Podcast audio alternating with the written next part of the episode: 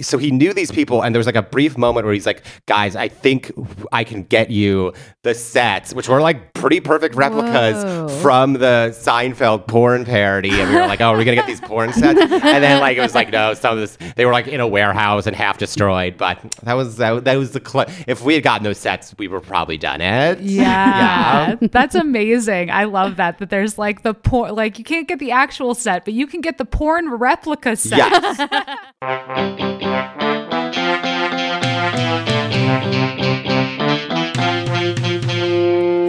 Emmy winner to open mic, we booked the guests that we really like. Releases on Women Crush Wednesdays, on every platform that podcast plays. The Comedy Girl Crush Podcast. Hey everyone, welcome to Comedy Girl Crush Podcast. I'm Kate Siegel. I'm Nikki Urban, and our guest today is Joan Ford, but we're going to get into that in just a moment. First, I want to ask, Kate, how are you? Oh, I'm good. I'm good.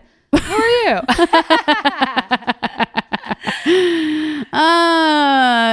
How are you is such a loaded question. Yeah, it is. I know. I like it because it's like open-ended, but yes. It's also like... You know, it's like, wow, I could go so many ways with this. I could take this in any direction I want. Yes. No, I'm good. I finally started my period. So that is always. Yes, period. I'm excited. Next week will be new blood. That's what a friend of mine in the Bay Area calls it. She calls it new blood. It's just that, like, you know, you had your period, you shed the old lining, you're feeling good. And then the new blood comes in and you're like, energized and full of vim and vigor. So I'm excited for new blood. Yes.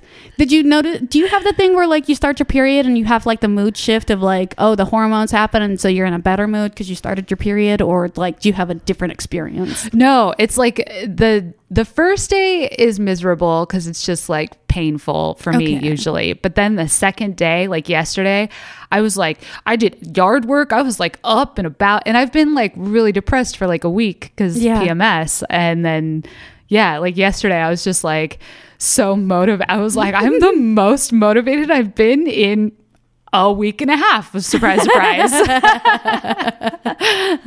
Oh, damn. Yeah. For me, it's like immediate. It is pretty immediate. I actually like kind of love getting my period for that reason. Yeah. You know what I mean? Yeah. I know the worst part is over. Oh, so interesting how our bodies like respond differently to things. Like, you know, for me, like I can always tell the day I'm going to start my period because whatever the funk was before lifts.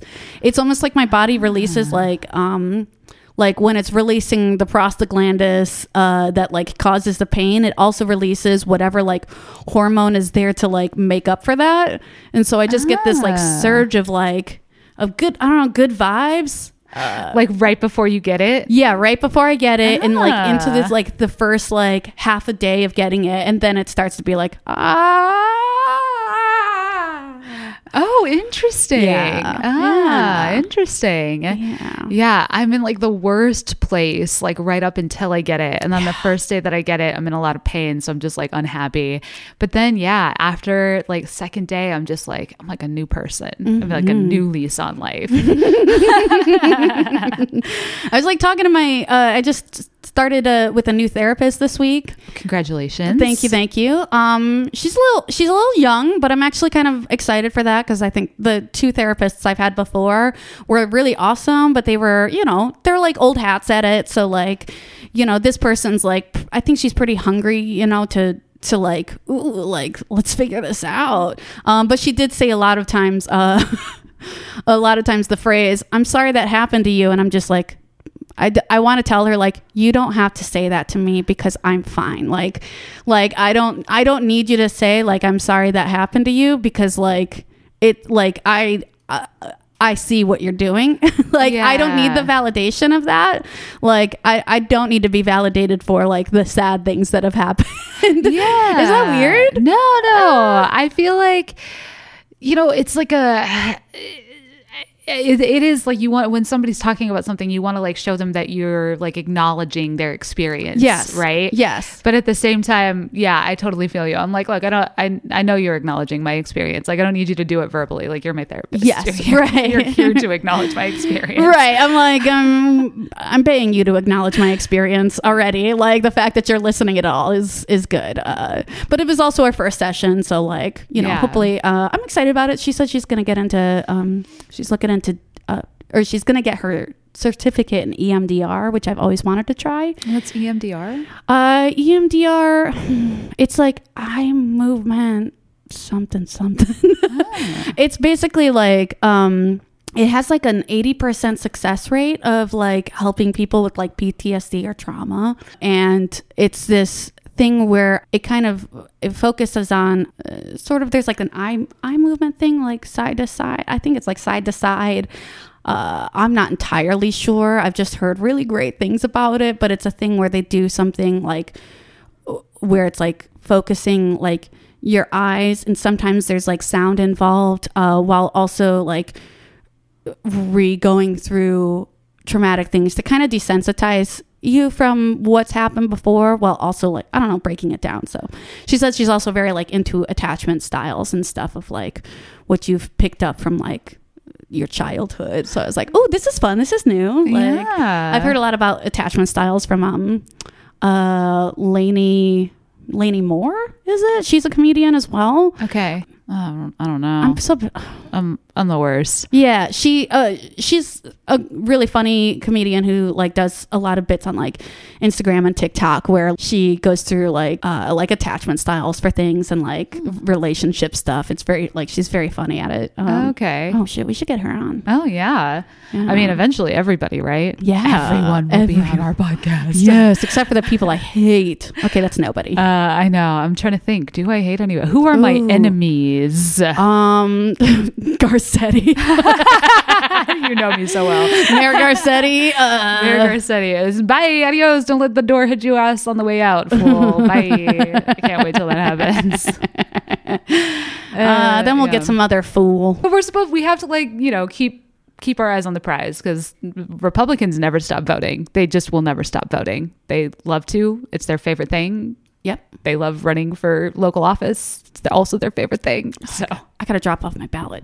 Oh, yes. Yeah. Vote no on the recall if you haven't done that yet. Well, by the time this episode comes out, when this episode's coming out. Isn't it Tuesday? Oh my gosh. Is it Tuesday? It's Tuesday. Mm. You better have voted no on the recall, assholes. Yes. How are you doing? I'm good.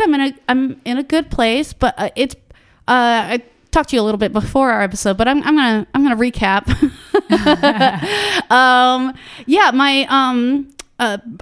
Our previous podcast guest, Jessica Amal-Sheri, who she was my comedy partner for a long time. You know, she's been battling cancer. She's been battling stage 4 lung cancer, and things have kind of taken a turn for like, okay, like she's been battling a long time, and like, you know, it's kind of getting to a point where like,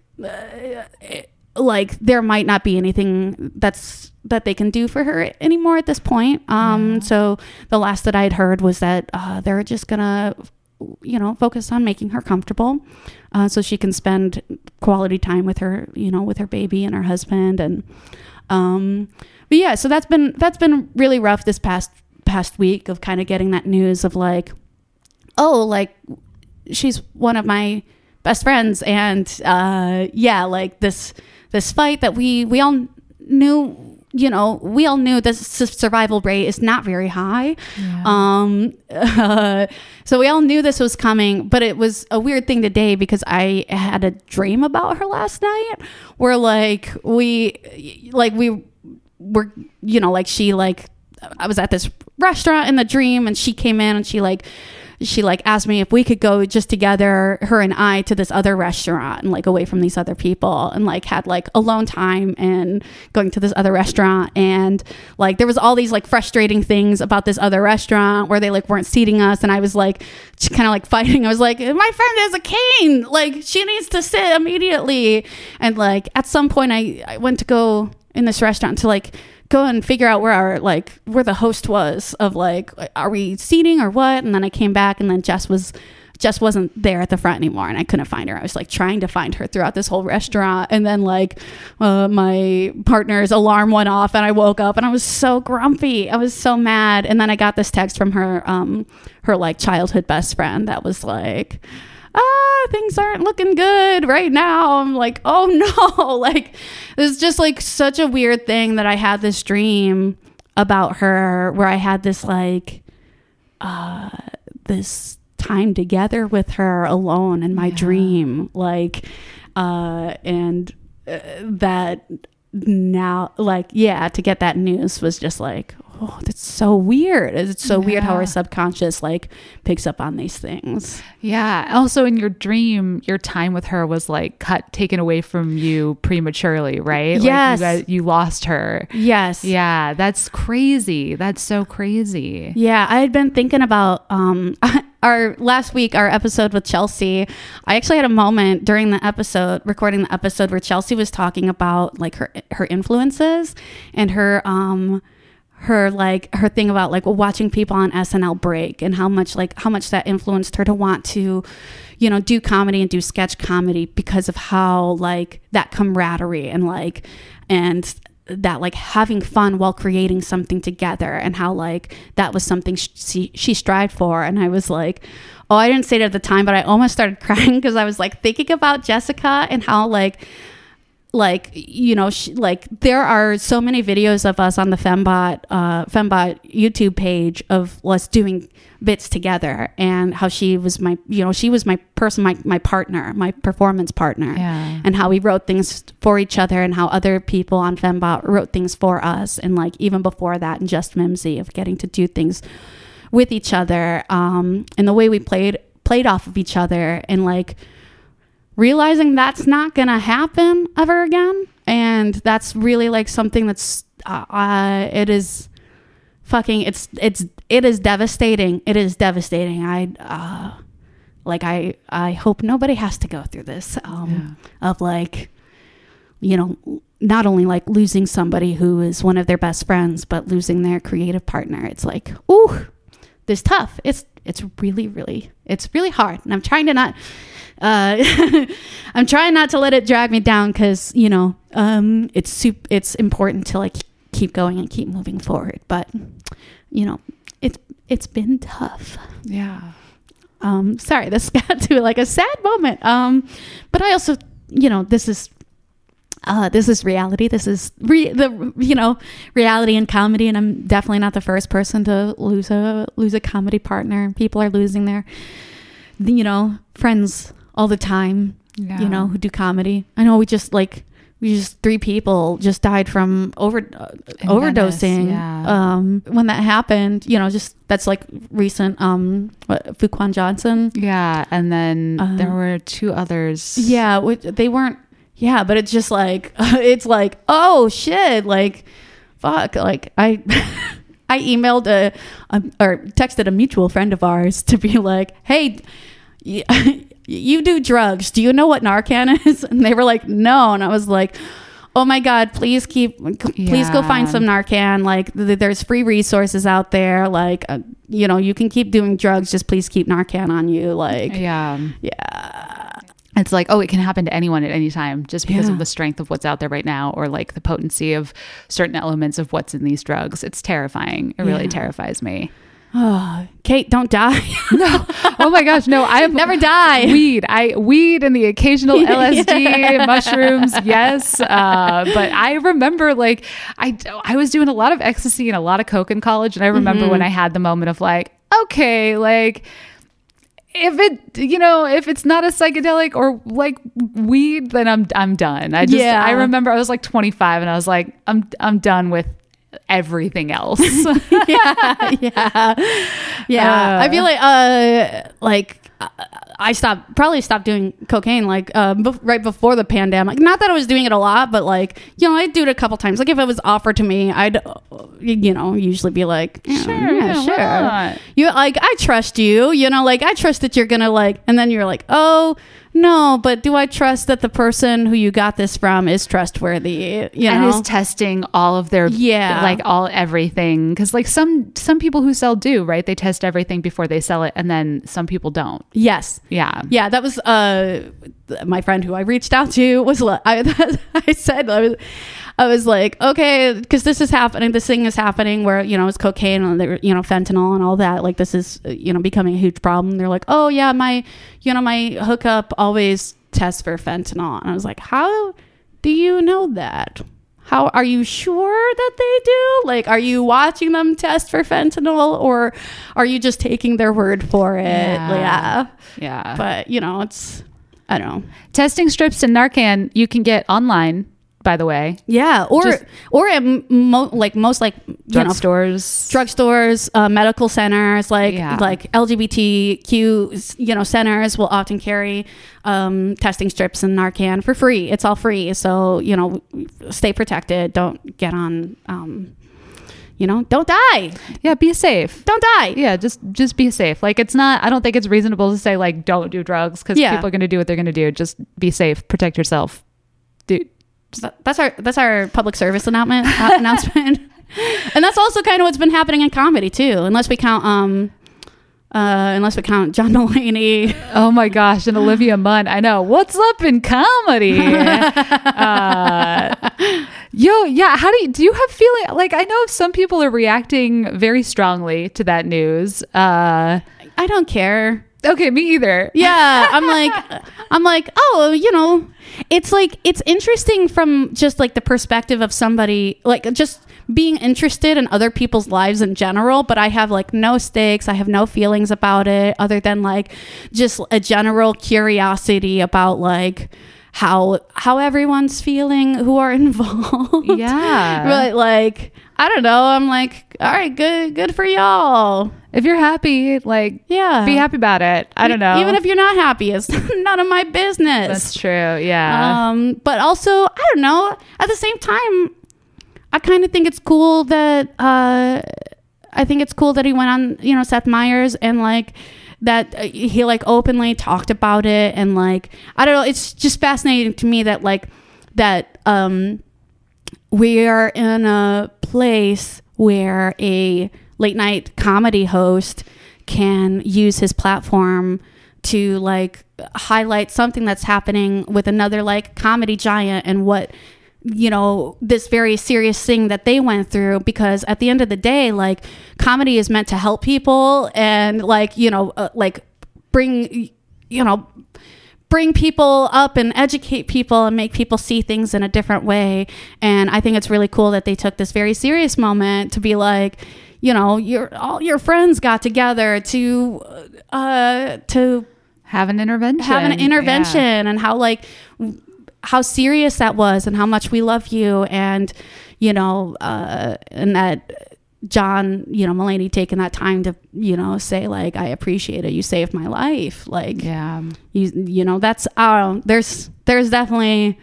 It's very relevant right now with the like recent things happening, and you know, with drug use and stuff like that. Be like, you know, I hope it sticks for anyone. Addiction fucking sucks. Yeah. Oh my God. I know. Also, what a far cry from like that. There's that viral David Letterman interview with Lindsay Lohan when he brings up her going to rehab, and like, have you not seen this? No. Oh my God. It's part of this whole like, women in the early 2000s were treated like fucking shit in the media, and nobody did a thing about it. Genre of videos that keep getting resurfaced. Yes. And this is an interview where Lindsay Lohan's sitting there, and he like will not stop about her going back to rehab, and she's like, this wasn't in the pre-interview. Like, he makes her cry by like kind of harping on her alcohol addiction, and she doesn't want to talk about it. And I think there's like, you know, like, he's not her friend. No. Like, he's not there to help her. He's not. He's many people's friends. Punching bag. Yeah. And like, it's just so interesting. Like, the conversation then about addiction was, how can we make fun of this person for their struggle? Right. You know what I mean? And that was like, and I remember this. I remember being, you know, aware of this at the time. Like, every time she went into rehab, it was like late night talk shows like had a field day with like Lindsay Lohan's addiction issue. And it was like, right. Right. You know, I'm not saying if John Mulaney were a woman, it would be treated differently. I think we are like better now as a society in terms of like addiction and struggle. Yeah. But yeah, it's very different from the environment that was existed on late night talk shows in the early 2000s. Yeah. And I'm thankful for it. Like, I love me some Colbert. I love me some, like, you know, some Seth Meyers. You know, the Seth people Meyers, who are like, let's treat this seriously because this is serious. Yeah, definitely. Yeah. Hey, oh, wow, we were talking about some heavy shit here, but... Yeah. Very excited though that we have an amazing guest on our podcast today. We've got, like we said earlier, we have Joan Ford. You know her, she's a writer from Thundercats Roar, DC Superhero Girls, and Tiny Toons Luniversity. Joan, oh my gosh, it is so cool to have you here for multiple reasons. Number one, I think we're both fans of yours. I admire the shit out of you. You're also one of the first people that I met in Los Angeles. Oh really? Yes, I remember. I met you very early on. I think even like in my time and comedy career out here, and like I'm kind of I feel like I know you through so many different like points, like comedy and Friends, and like I can't remember exactly how we first met, but I just, you know, you were like around a lot. I was, before I moved here, I came here to visit with my friend Joe Glass. We were on Joe Glass. We were here on a scouting trip, and I remember getting super high in a house that you were living in while y'all were playing Mega Man, and I fell asleep in a chair. Was I living in that house? I don't know if you were living there or just hanging out. Who else was in that house? I don't know. It was a do we not? Yeah, just ghosts. We don't need to mention who was living there. I don't even know who specifically you're talking about. I just know it could be a couple people that are like, ooh, where? What's time made of them? Yes, we don't need to mention their name. Yeah. I'm just going to say Joe Glass sounds like the fake name Jan Brady uses for her boyfriend. Yes. And Joe Glass. Yeah. Was Joe Glass real? Or there was also Joe Glass from the like Punch Out. Yeah. Glass Joe. Glass Joe. Oh, yeah. Yes. Oh, I don't know. Yes. I'm not familiar. Yes. Yeah. And also, you were a bridesmaid in my wedding. I was a bridesmaid in your wedding. Yes. That was a fun wedding. It was a very fun wedding. Yeah. Good bridesmaid crew. It was me. It was like Leanne Bowen. Yep. Currently amazing. I love Leanne. Currently writing for like Ted Lasso. Yes. Yeah. She shouted you out on her episode. Oh, really? I'm shouting her out. She's like she's the best. I haven't seen her in forever. I miss Leanne so much. I know, right? Me too. But she's in like London with Jason Sudeikis like half the time. When is she supposed to make time for me? She's thinking about you. That's nice. I'm definitely thinking about her too. But yeah, what a stacked bridesmaid lineup. Yeah, Carmen Angelica, Jessica Amal. Yeah, everybody's doing stuff. It's like this is like a sign of like that, like the way everyone goes back to like the Dana Carvey show, and it's like, oh, look at all these people who are doing this. That's what your bridesmaid lineup is going to be like. All these people there, Nikki's bridesmaid party. That's crazy.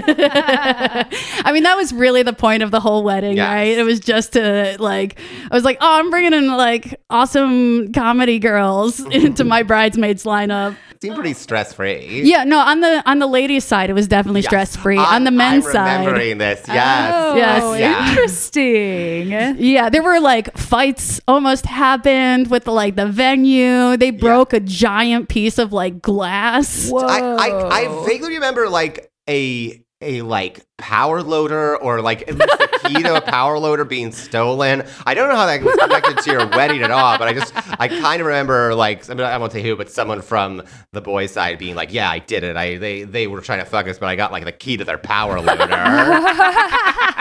It was less of a wedding and more of a show. Yes, it was. Yeah, it was, there were bits. Skeletor showed up. There, we were all involved with a show at UCB for a long time. It's kind of still, I kind of still am, called Terminal Nerds. And there's a recurring bit within the show where our friend Nick Weiger came up and did roast jokes about He-Man as Skeletor, and that bit was incorporated into the wedding. Like, you know. Yeah, my brother was super, like, blown away by that. He was like, he could not believe that was in the wedding. Yes. I mean, who could? I mean, how did your, did you have, like, family members who were like, what the fuck is going on? I mean, they were, like... They were definitely like having a really great time. That's good. My sister Star had maybe the best time. I remember meeting your sister. Yeah. Yeah. No, yeah. I guess like, yeah, it's fun. I mean, my family would like have be like, if that went out at my wedding or any wedding my family attended, my family would be like, lost. They'd be like, what the hell is that? But I don't know. I come up from, I'm like Irish Catholic. We're very like, you don't express your emotions at all, especially not through Skeletor bits. Like, yeah. The wedding was great. The marriage didn't last, but hey, we're still friends. Yeah, that sounds pretty great. Yeah. All told. Yeah. All told. Yeah, we're friends. Yeah. You've been at UCB for a long time. Like, yeah, I think I took my first class into September of 2009. Okay. So yeah, it's been a while. And that was that in New York or out here? No, I did it all. I did it all out here. Okay, but you're from New York. I am from New York, but I never like really lived in the city for longer than like a couple months. So I never really like had a. I just never got into it out there, and it wasn't until out here and that I started down my UCB path. Mm, yeah. How did you so what was it? So you grew up in New York. What was it? What was it like? When did you start getting into creative things like writing, comedy? Oh, I was always kind of I grew up in New York. I was always kind of like an artistic kid, and that I liked to like draw and paint. But I guess I liked it, but I was never like the best artist, even though it was something I was pursuing really hard. And then I was kind of in my in high school that I started like really developing like a love of writing. Oh. And I had like one English teacher that like pushed me like really hard, and like that's just kind of like where I fell in love with it. Her name was Miss I know she still asks my mom about me, I guess. Aww. I'm told, because they live close together, but her name is Mrs. Danaher. And yeah, she kind of pushed me to become a writer, and then I did sketch and screenwriting in college. I went to Emerson, Boston. I was on one of the college sketch teams there. And then I moved out here pretty soon after college, and I took a pretty big break from sketch and just like live comedy in general.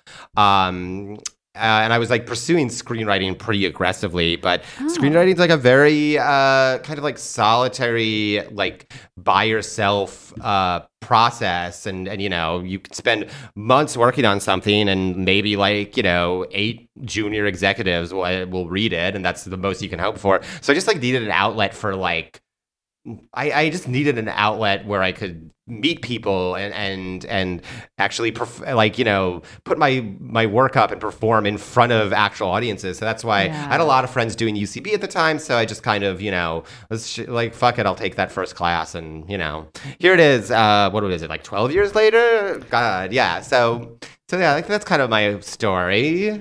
For screenwriting, were you writing comedies, or what was your genre? Kind of like action. Like everything was comedy, but I like specifically like genre comedies, like horror comedies and action comedies. Oh, cool. I never wrote like, or even like kind of like fantastical comedies, so like something along the lines of like a Freaky Friday, like. But I was never like writing like straight up like just comedies. Gotcha. Yeah. Okay. Yeah.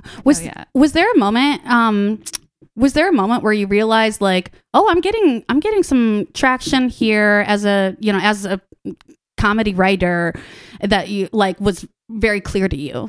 I mean, I guess yes. I did a show at UCB around 2013, 2014, called your ex-husband directed it. Actually, it's called Seinfeld: The Purge. It was like a little play that was like kind of the premise of it. It was like it was an episode of Seinfeld that took place within the world of the Purge, and that was my first thing that got like a lot, that got attention. People were like, people were kind of like, this is really good, and I got calls from, like, you know, studios, kind of looked up who I was. I got to go on, like, agent manager meetings. And this is the first time, that was the first time really that I was like, oh man, like, you know, this is not just something I'm doing for, I mean, it is something I'm doing for fun, but it's, you know, there could be, you know, a reason to pursue that. So yeah. That show was amazing. Thank you. I feel like I've seen people do similar things after seeing that, and I was like, literally nothing will compare to Seinfeld: The Purge. Like the amount of jokes per like minute in that show was just like fucking mind blowing. Just a synergy. It was just like a synergy of two things I know and love, which are horror movies and the Seinfeld universe. And it was just like that script came out of me like so quickly, and I was just like. Yeah. So thank you. Yeah, there were a lot of the creators of The Purge. Was it? Yes. Came and saw it on the opening night. Blumhouse, the studio that produces the Purge movies, came to see it, and or like I'm not sure like who exactly from the studio, but we did get like a big box of like Purge merch beforehand, like T-shirts and. I think it was mainly like T-shirts and like tickets, but then we got like invited to like the cast and crew premiere of the movie. It was very fun. That's so dope and very validating. Yes, I wish that your Seinfeld: The Purge was a real episode. We like. And look at this with, you know, Justin. We did, like, seriously look into, like, film, like, trying to film it. But it was just, like, it was too... You could kind of, like, create the sets with very, very minimally on stage. But once you're filming it, like, and if you're in, like, a fake... you know, a diner, but it's not, like, the diner. Like, it's just, like, it's too distracting. Like, I would never do it with... The funny thing was, I remember, like, there was a brief period where... Okay, so... like Hal used to, do you remember Hal Rudnick used to, a friend of our, like another, he, one of the co-hosts of Terminal Nerds, friend from UCB, Hal Rudnick used to do these, I think for Funny or Die, these like, he would go like on set with the behind the scenes at like Golden Girls and XXX Parody. He would go behind the scenes at all like and interview everyone at these like, you know, the fake TV porn, the TV porn parodies. And so he knew these people, and there was like a brief moment where he's like, guys, I think I can get you the sets, which were like pretty perfect replicas from the Seinfeld porn parody. And we were like, oh, are we going to get these porn sets? And then like, it was like, no, some of this, they were like in a warehouse and half destroyed. But that was the clue. If we had gotten those sets, we were probably done it. Yeah. That's amazing. I love that there's like the porn, like you can't get the actual set, but you can get the porn replica set. Yes. But the porn replica people do like a good job, like, you know, they work hard to make it like look like the thing, because you're gonna be able to like jerk off in just to any office, not like an exact replica of the Dunder Mifflin office. I don't know. Yeah, definitely. So in addition to being an amazing writer and like very, very funny, very talented, you're also an incredible performer. Thank you. I love this sticks out in my mind as like one of my like favorite just characters I've seen was like, I think it was like the first time I think I'd seen you perform, and it was your like your woman who's like, it was her birthday. Oh yeah.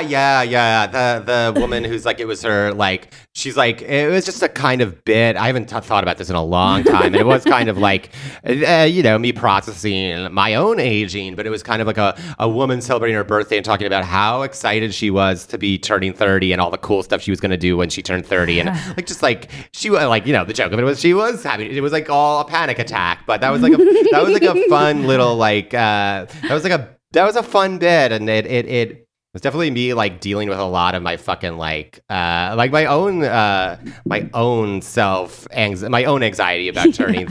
I just remember like guys. Yes, guys. Yeah, yes.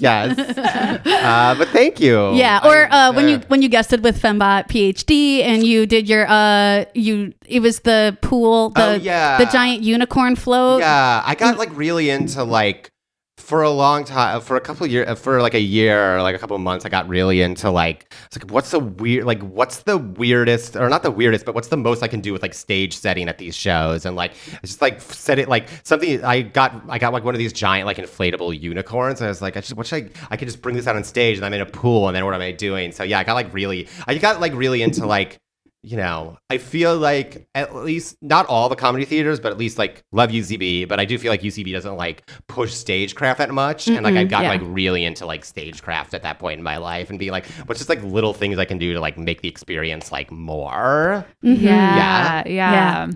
Definitely. I feel that. Yeah. I do notice that difference. Bless UCB, shows are amazing there, but like there's really not much of an opportunity to create a setting on the stage. You know, their focus is different. I feel like all the theaters' focus are different, and that's okay. Yeah. I love spectacle. Yeah. I do feel like the the pack has kind of came in to fill that void where the pack, it seems like, is very into spectacle, which is another comedy theater out here.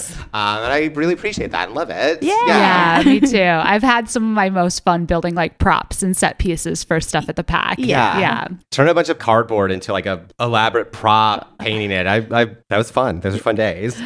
Oh, good times. Good times. Hell yeah. So what you working on now? What you excited about? Oh, what am I excited about now? Well, I just finished up a writing job. And I'm kind of like moved on. I'm in development on something else that I hopefully can talk about soon, but it's, I'm in development on a project. So that's exciting, and I wish I could talk more about it. So hopefully one day. And then other than that, you know, I got really in over the last like 12 months. I got like really into, because like live performing just like went away. I got very into to Twitch as a performance outlet. So like I got so into it that I did like move into a 2-bedroom apartment so I could have like a little office for streaming. Oh wow, cool. So I've been. Is that what you're doing with Kate Raft, or is this a separate thing? No, Kate. I mean, Kate and I both have our own different like Twitch channels. Oh yeah, Kate Raft and I are like Kate, my best friend, and I, Kate, we are also a comedy duo called Red and Yellow. We did have a sketch show running at UCB. It was so funny. Thank you. Oh my gosh, it was so funny.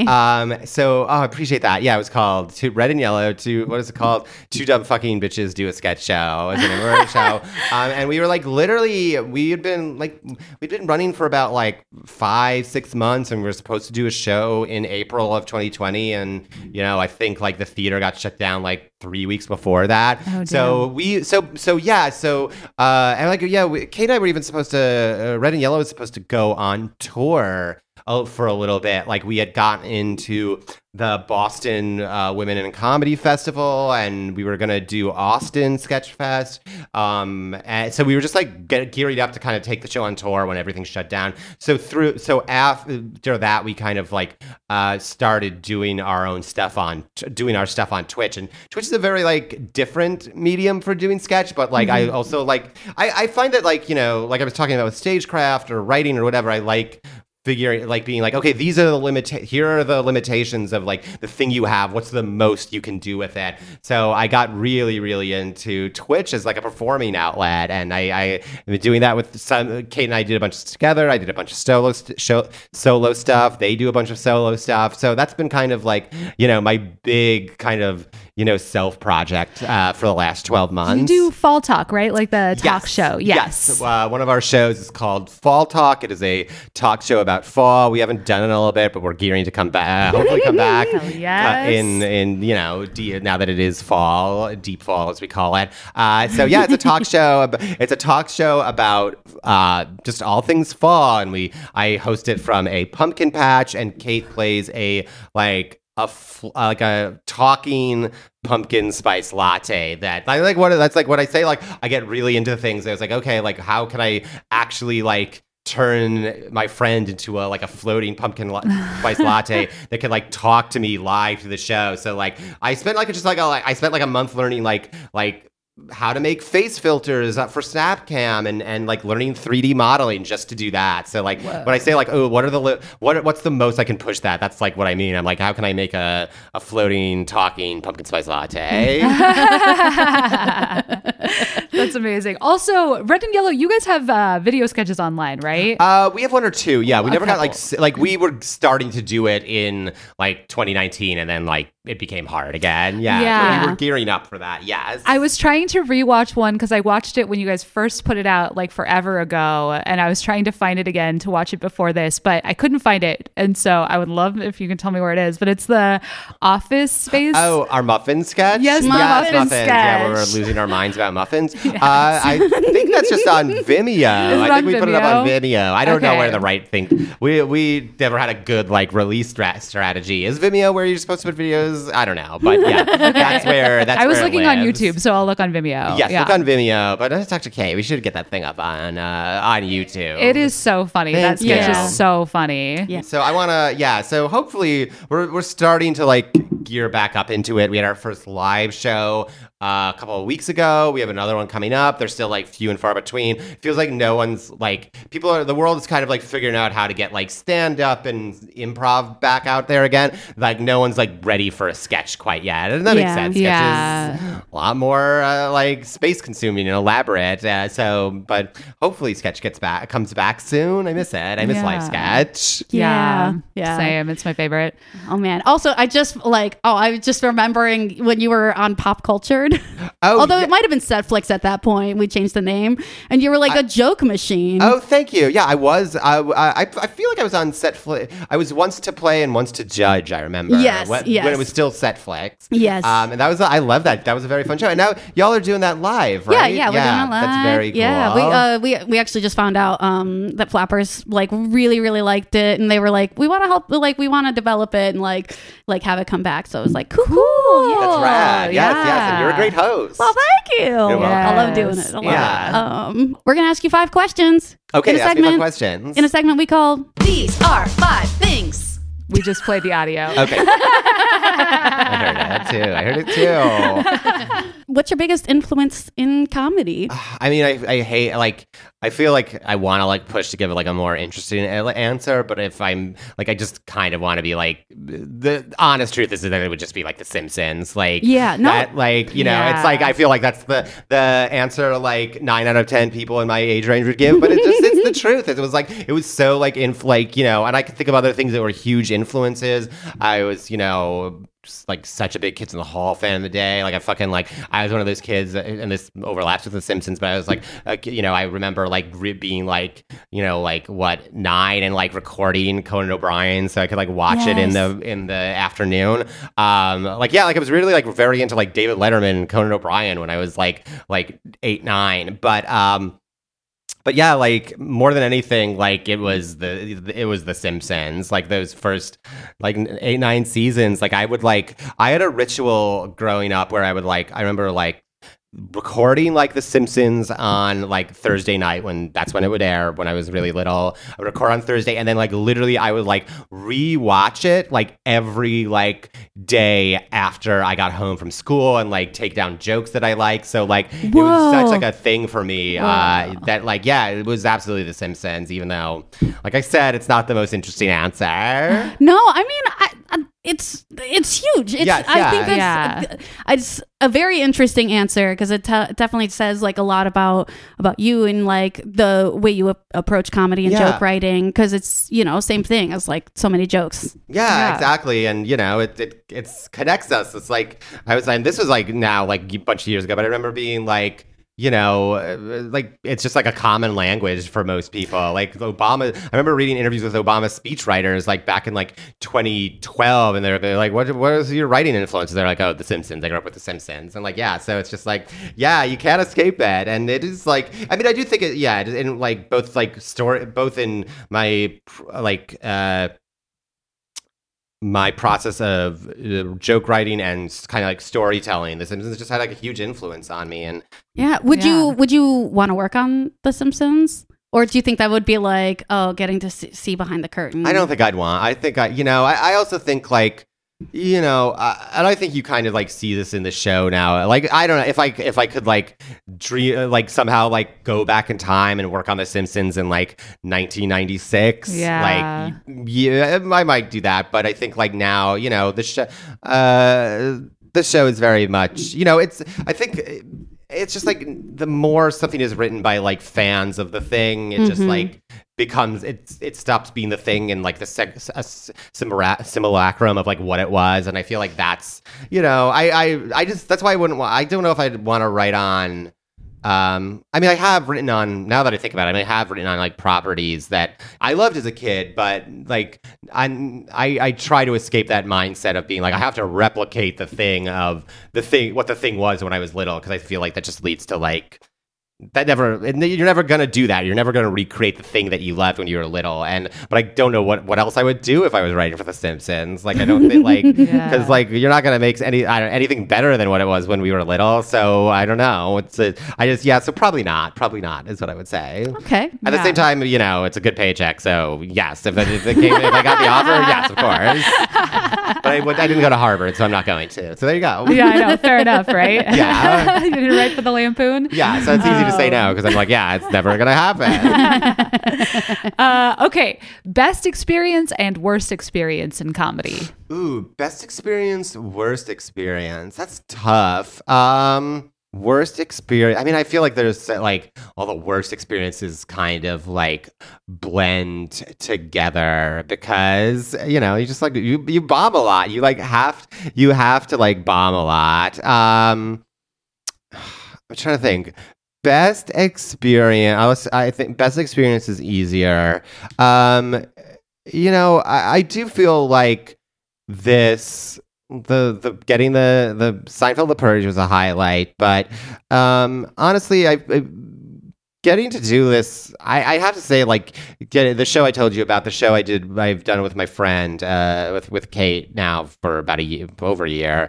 There was something very like just getting to do that show, and I feel like I've really kind of like been like discovering and figuring out what my voice is and just like who I am as a person for like years since I've started UCB, since I started doing comedy, and getting to put that show out in the world, which I feel is like a very full, like, you know, full realization of that, felt like really good. And like maybe it was just like we did the show like getting to come back and like do that show live in front of a big audience, not a big audience, but an audience recently. That day might have just been like my best experience, like getting to feel that. So getting to that show was kind of maybe my best experience. My worst, I don't know. What is it? I want to know like what other people have said for their like worst experiences.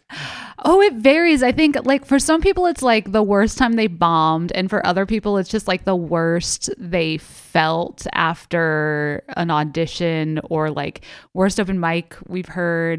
Mm-hmm. I'm trying to think of some other ones. People's worsts. Mm. Yeah.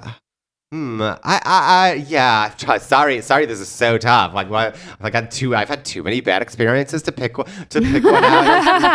Especially. I guess I would say you know what I think was like that's up there for me. There's a show at UCB called like I'm like too effing high. Oh, and, like, yes. I went one time. Yes. And I got way too high. So I did. Oh, I feel bad that I'm calling this show out. It's a good show. And if you like getting high, which I do, and performing high, I think it's like great. I have never done that before, but they very nicely asked me to do the show. I'm not throwing the show under the bus, but they very like nicely like asked me to do the show.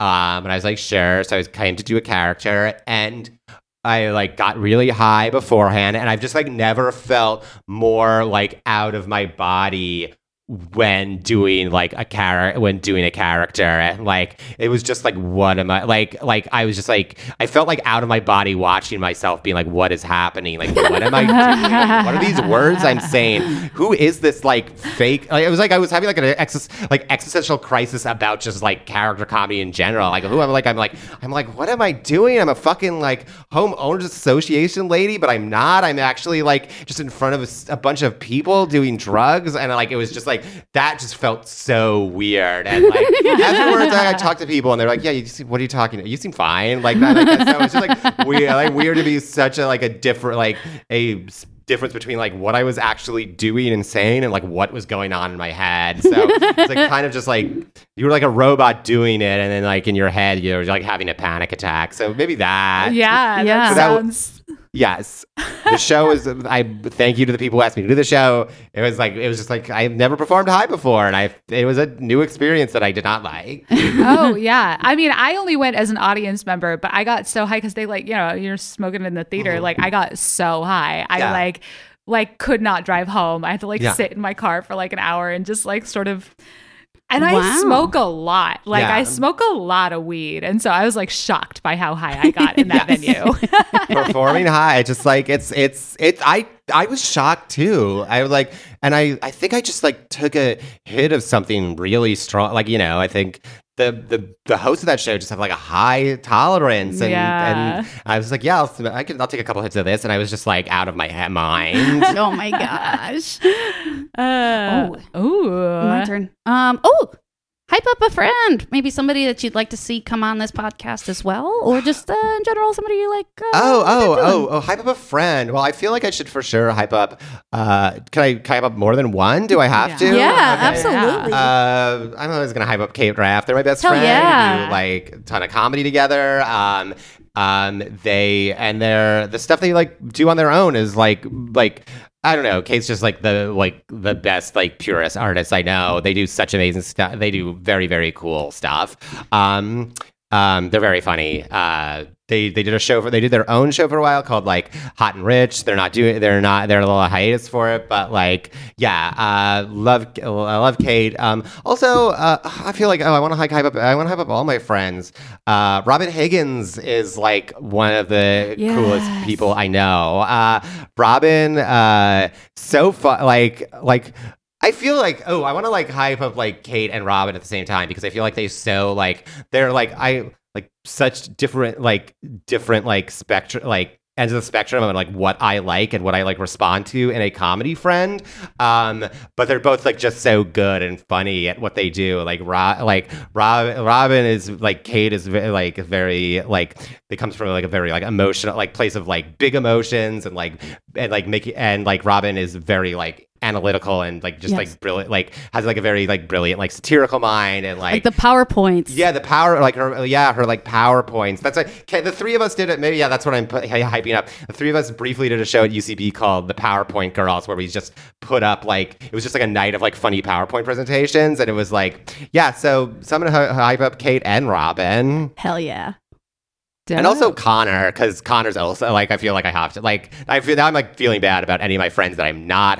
Connor Shin, they're writing for Harley Quinn right now. They're amazing. Hell yeah! Oh shit!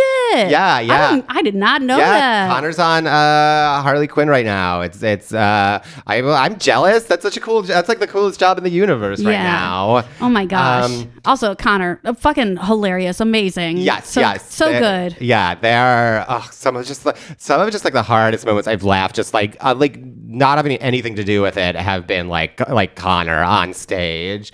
They are just like very like raw and like honest and open, and like sometimes like they're like I've seen them like a couple times. I don't know if they're gonna like me to say this, but like a couple times I've seen them have like emotional like breakdowns on stage, like in a fun but like in an intentionally funny way that I'm like this is like so like cool, and I don't know. Those are like my like those three people. I'm like it, like I get so much life and like energy out of them, and I'm in awe. I like they're amazing. Hell yeah.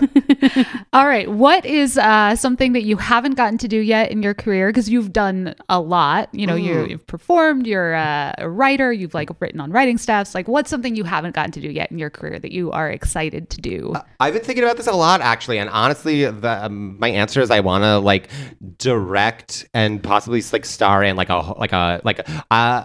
horror comedy. Like maybe just like probably just a short to start, but like you know I'm making those lists of like what are the things like like what did I really want? Like I feel like you do get like really you as much as I love it, you get on the UCB track and you get very like kind of Like, you're like, you stop. I think you a little stop focusing on like what you want and more like what is everyone else doing, and I want to do that too. So I really recently took stock and be like, what do I want to like? What do I want to do? What will I have the most fun doing? What do I want to like?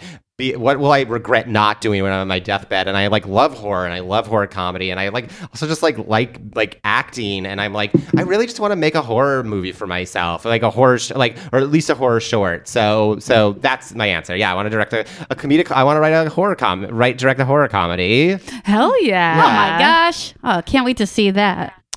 What is some advice that you have for people who are either just starting out or in the midst of doing comedy? I would say kind of to reiterate what I was just kind of like talking about. I feel like it's always good to stop and take stock of what you're doing and how that compare, like how that compares to what you want to do. You know, just take stock and be like, am I doing this because I love it and this is what I want to do, or am I doing this because it is like the track everybody else is on? And you know, yeah, that's my advice. Always be like, always just take the time to take stock of what you want and what you love, and do that, because I do get sometimes like trapped up in this world of like, oh, I can't believe like my friend got this job, and be happy for your friends, and be like, do you want that thing because you want it, or do you want that thing because someone else has it? So like, yeah, run your own race. Don't compare yourself. Make sure you are, you know, just doing what you want to do, regardless of what the status attached to it is. Oh my gosh, yeah. That's really great. I love that. Run your own race. Yeah, definitely. And like, yeah, taking stock of like, that's something that resonates with me a lot right now. It's just figuring out, like, is this what I want, or is this what I think I'm supposed to want? Yeah, exactly. Yeah. I think we're in a system and a world where like we're like pushed to think like that, you know. But anything you do, like you bring the. I think like it's not like that status is going to bring value to what you do. It's like you bring the value to the things you do, and it's so long as it's what you want to be doing, it's like valid and cool. And I don't know. By the way, I should say I think I got that phrase "run your own race" from an episode of Bluey. So I'm stealing that from Bluey's mom. For those who don't know, Bluey's an Australian preschool show that's like honestly I believe to be like the best, most purest. Like weirdly, this show kind of like got me in this headspace because like. I started watching, for work reasons, I started watching a lot of, like, preschool shows, and I was watching this show, and I got recommended this, like, Australian kids show, cartoon called Bluey, and it is, like, weirdly, it is, like, I think the best thing on television right now. It's just, like, pure, it's just, like, it, within the context of being, like, a show that's meant to mainly to appeal to, like, you know, 6-year-old kids, it is just, like, pure art, and I think it's fucking amazing. And check out Bluey, everyone. Ooh, I love that. It's kind of mind-blowing how good a, like just 7-minute cartoon can be. Is it like Ted Lasso for children? I think kind of. I think it kind of espouses the same philosophies as Ted Lasso. I'd argue Ted Lasso and Bluey's dad are kind of, like, similar character archetypes. Nice. But I would, yeah, it's a very good show. Okay. Check out Bluey on Disney Plus. Oh, it's not a Disney show. They just have the rights to it in the States. Oh, perfect. Okay. Yeah. Good. Right on. Dope. Well, yeah. It was so good. Thank you for having me. Thank you so much for coming on. It was great to have you here. It's such a pleasure. It's been really fun. It was nice getting to see y'all again and catch up and talk. And this is great. Thank you. Yeah. Thank you. Thank you so much. Oh my gosh. Thanks again to Joan for not only coming on the podcast, but being our first in-studio guest. Oh, that was so awesome to have somebody here. It's definitely a different feel. Like, I love me some Zoom is amazing, but this was great. Also, Joan looked adorable. I loved her outfit so much. She can pull off a hat. Like, I cannot pull off a hat. She rocks a hat. I've seen you in hats that you have definitely pulled off. Thank you. I appreciate you saying that. I think anyone who wants to wear a hat should wear a hat. You know, hats are a fun accessory. They are, except, you know, making you sweat. Yeah. Yeah, that's true. Yeah, but she was just so delightful. Like, yeah, super delightful, super great. All of you should take a chance to look her up online if you don't know who Joan is, and check out her stuff. Hopefully, we're gonna let's try and find that video. That muffin video and share it along with along with her clip. Yeah, that muffin sketch. The joy I got from and the joy I get from Joan's comedy is very much like it surprises me, and I mean this in a good way. Sometimes it surprises me that she went through UCB because her comedy is not as rigid as they teach at UCB. Yes. Like, it's very fluid. It isn't this is the structure, period, the end. It plays with structure. And I think that muffin sketch just goes off the rails in the best and most delightful way possible. Yeah. And so, yeah, I love seeing somebody come out of that environment and not, I think the important thing about going through UCB or something like that is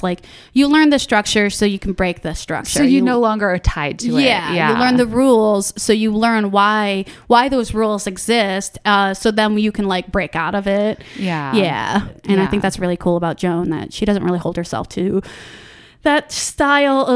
She doesn't hold herself to that structure while also keeping the basics of how important that is. Yeah. Yeah. She really lets her comedy fly. Yeah, I love it.